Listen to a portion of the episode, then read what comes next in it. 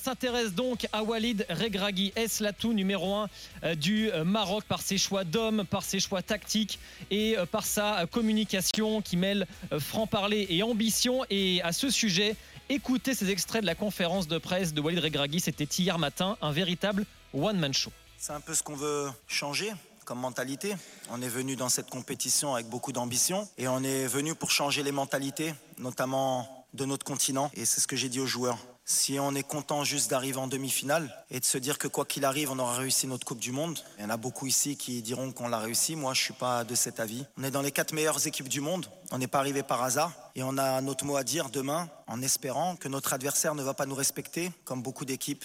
Parce que c'est vrai que s'ils jouent à leur meilleur niveau, qu'ils nous respectent, ce sera beaucoup plus compliqué. Quand tu arrives en demi-finale de Coupe du Monde, si tu n'as pas faim à ce moment-là, faire une demi-finale de Coupe du Monde, c'est pas donné à tout le monde. Il y a la meilleure équipe de la compétition qui est déjà sortie, c'est le Brésil. On est une équipe ambitieuse, on a faim. Maintenant, est-ce que ça va suffire? Je pense que ça peut, avec l'état d'esprit. On est confiant, on a envie de réécrire l'histoire, on a envie de mettre l'Afrique sur le toit du monde. Et ça, c'est une des valeurs qui va être importante pour demain, parce qu'il faudra être fort pour nous sortir de la compétition, même si je sais que tous les pronostics sont contre nous. Mais nous, on a confiance. Alors peut-être qu'on est fou, mais c'est bien d'être fou. Je suis né en France, j'ai la double nationalité. C'est un honneur et un plaisir de rencontrer la France, mais c'est que du football. Donc voilà, moi je viens, je suis entraîneur. On va jouer la meilleure équipe du monde et ce qui m'importe, c'est pas de jouer contre la France ou l'Angleterre ou le Brésil, c'est de me qualifier. Maintenant, c'est sûr que ça va être particulier, surtout pour mes proches, pour ma famille, pour mes amis. Mais moi, en tout cas, en tant qu'entraîneur, c'est quelque chose qui me trouble pas et qui m'intéresse pas du tout. On fait pas attention à savoir contre qui on joue.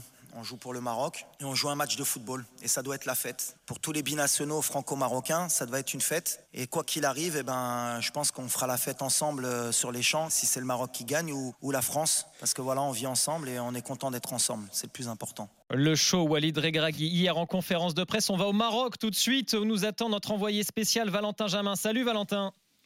Salut les grandes gueules, salut à tous. Hello. Valentin, tu es donc à Tanger et on peut dire que sur place, Walid Regragui, il est très apprécié.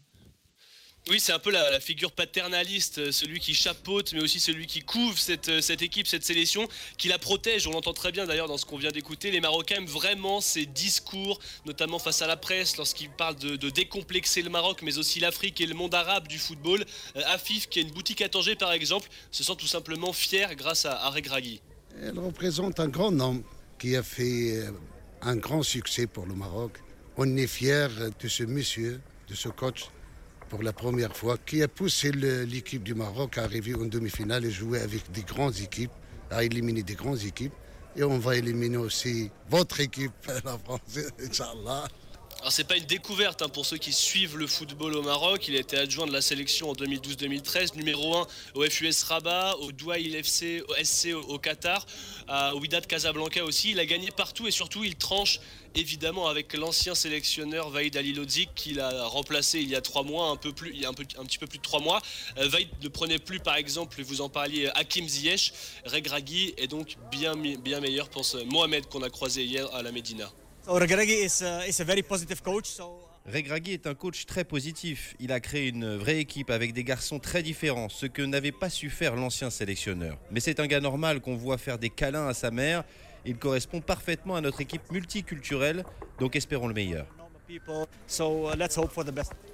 puis les chiffres très simples qui parlent. Depuis son arrivée, le Maroc n'a pas perdu un seul match. Merci Valentin Jamin au Maroc, on le retrouve toute la journée sur l'antenne de RMC. Mohamed Regragui, tu connais donc très bien Walid. Est-ce qu'il n'est pas l'atout numéro 1 du Maroc finalement pour ce soir? Oui, c'est clair, pour moi c'est l'atout essentiel. J'ai écouté sa conf là, je n'avais pas écouté.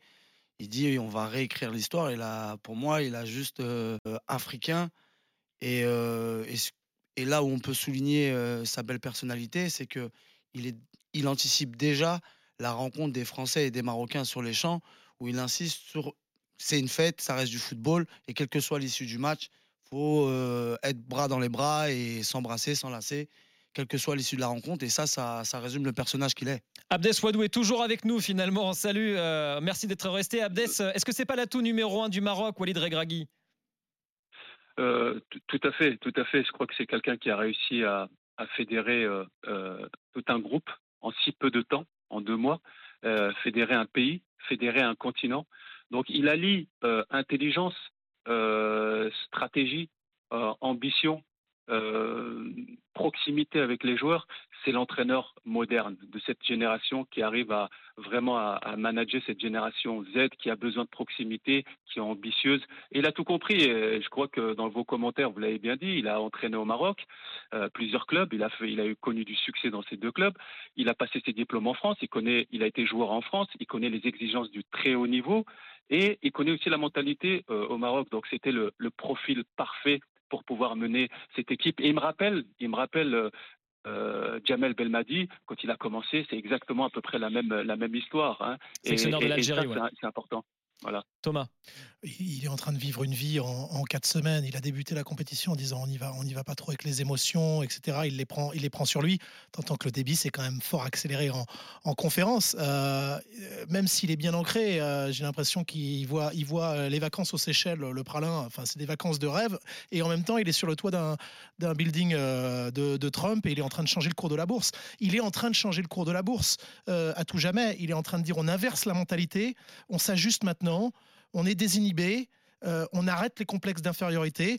Regardez, et c'est sans manquer de respect, on n'a plus besoin d'être les marionnettes et de s'accrocher au discours d'un sorcier blanc, qui n'était pas toujours blanc, mais vous voyez très bien ce qu'on veut dire. Si, quand on s'installe, on veut bien quand même un petit Hervé Renard en Arabie Saoudite, et puis après, on aimerait bien quand même quelqu'un du cru, etc. Là, il dit, ça y est, c'est fini, on sait faire, on a fait, on a montré, même s'il se vautre ce soir, il y a une vraie bascule qui s'est opérée. Loïc Moreau. Non, moi, je suis bluffé par sa communication. C'est vrai qu'il est très bon visiblement dans le management.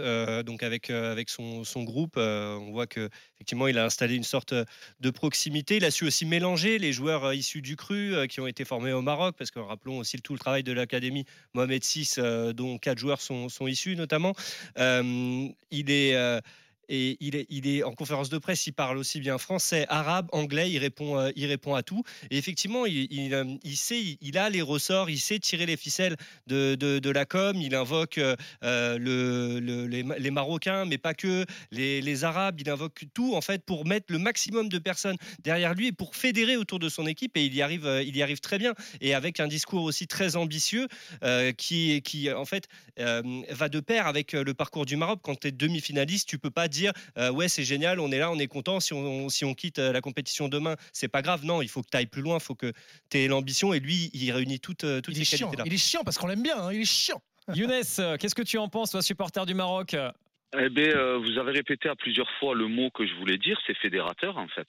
Voilà. Merci Vahid de nous avoir qualifiés, mais moi quand Vahid avait signé, j'étais pas content parce que je sais que Vahid, la preuve, il a qualifié 4 équipes, il a fait qu'une Coupe du Monde. Donc c'est que c'est le bordel avec lui. Enfin, c'est pas que c'est le bordel, mais bon, c'est que il y a toujours des animosités, des problèmes, etc., etc. Et quand t'es le Maroc, à moins qu'un Ziyech ou un Mazraoui jette le maillot par terre et qui crache dessus, tu peux pas te passer de gens comme ça. Tu peux pas te passer de gens comme ça. Ils respectent le pays, ils aiment le pays. À toi de faire en sorte qu'ils soient dans ton groupe. Et lui, c'est la première chose qu'il a fait. Il est allé les voir. Voilà, j'ai entendu dire qu'il n'avait pas appelé les joueurs, mais qu'il était allé les voir carrément. Il avait discuté avec eux. Il leur a dit ce qu'il attendait d'eux, que s'il les prenait, c'est ce qu'il voulait. Il voulait une certaine mentalité et une certaine façon de jouer. Et à partir de là, moi quand j'ai vu les matchs amicaux déjà contre le Chili et le Paraguay, je crois, si je dis pas de bêtises, en septembre, c'était du beau jeu. Donc ça jouait bien, c'était intéressant, c'était sympa. Et son discours, j'aime énormément son discours où il dit c'est bon.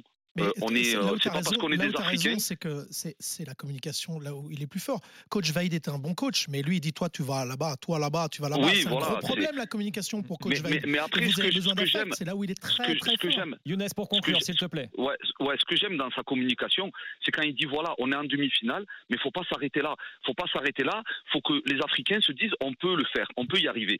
Quand le président de la Fédération royale marocaine lui a signé son contrat, il lui a dit 4 ans. Regragui lui a dit 2 ans. Si on ne fait pas demi-finaliste minimum à la CAN, je ne prolonge pas. Parce qu'il faut des résultats. Il dit les Blancs, voilà, le sorcier blanc, quand il signe chez nous, en Afrique, on lui laisse le temps, 3 ans, 4 ans. Mais dès qu'on signe un Marocain, par exemple, nous, ou un Sénégalais qui va signer avec le Sénégal, on ne lui laisse pas le temps.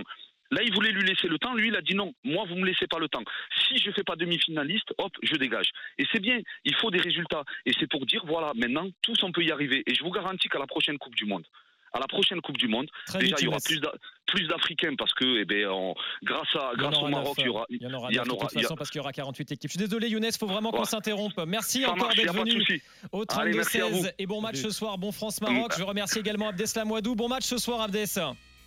Merci, au revoir. Salut Abdes. À bientôt et merci beaucoup à Mohamed Regragui. Merci à vous. Pas trop bon match.